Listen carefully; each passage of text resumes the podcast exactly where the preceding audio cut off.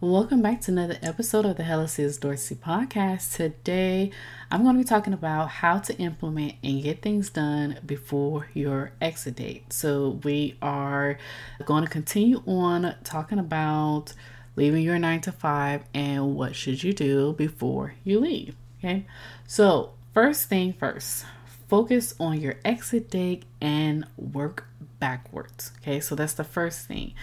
You want to write down your exit date, when you want to leave your nine to five, and then you want to work backwards after that.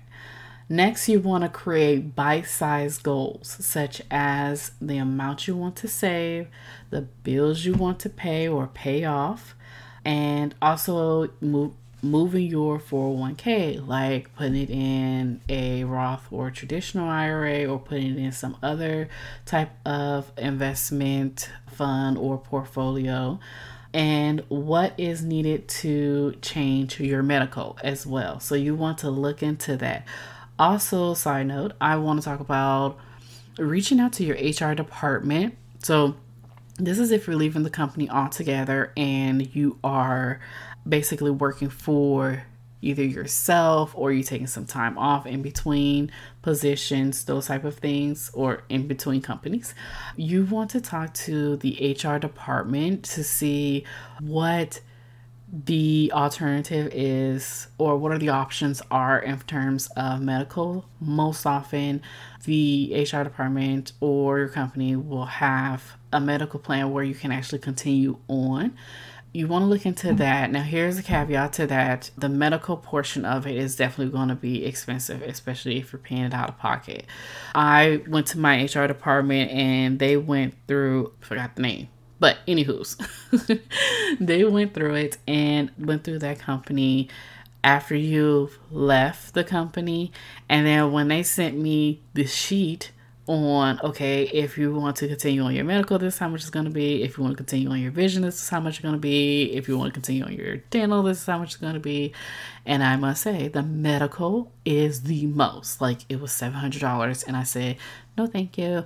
So I was like, I'll continue on the dental and vision, which is a plus, because if you're doing something like, I live in California, so if you're doing something like Cover California or going to healthcare dot gov, I don't think that some of those packages that, that they have have medical and dental in it.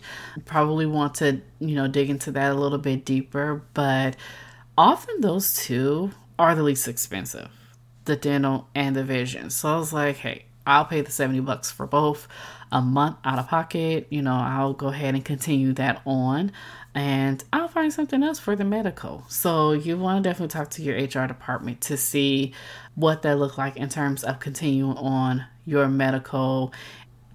The continual medical coverage I had, and I remember, is was COBRA. So you want to look into your, your H R department for that. Okay. And then last but not least, take action. Take baby steps. Make sure you plan everything, you write down everything, and you want to take baby steps towards your goal.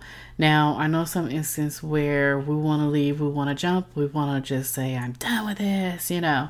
I was at that point, but then I had to step back. And like I say, you look at things logically. Look at things to where, so you're like, okay, when I leave, I want to be gone and I want to be done. So make a plan. So focus on your exit date and work backwards.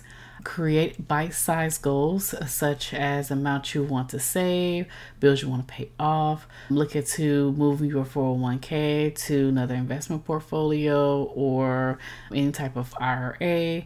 What is needed to change your medical. So you want to reach out to your H R department regarding that and take action. Take those baby steps. Okay. All right. So hope you like this episode.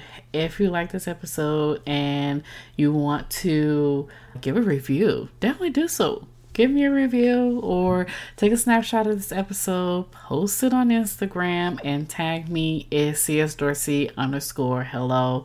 I would love for you to share this, and you can definitely D M me. Let me know what you think about this episode, if it was helpful, and what you want me to talk about in the future. All right. Until the next time, talk to you in the next episode. Bye.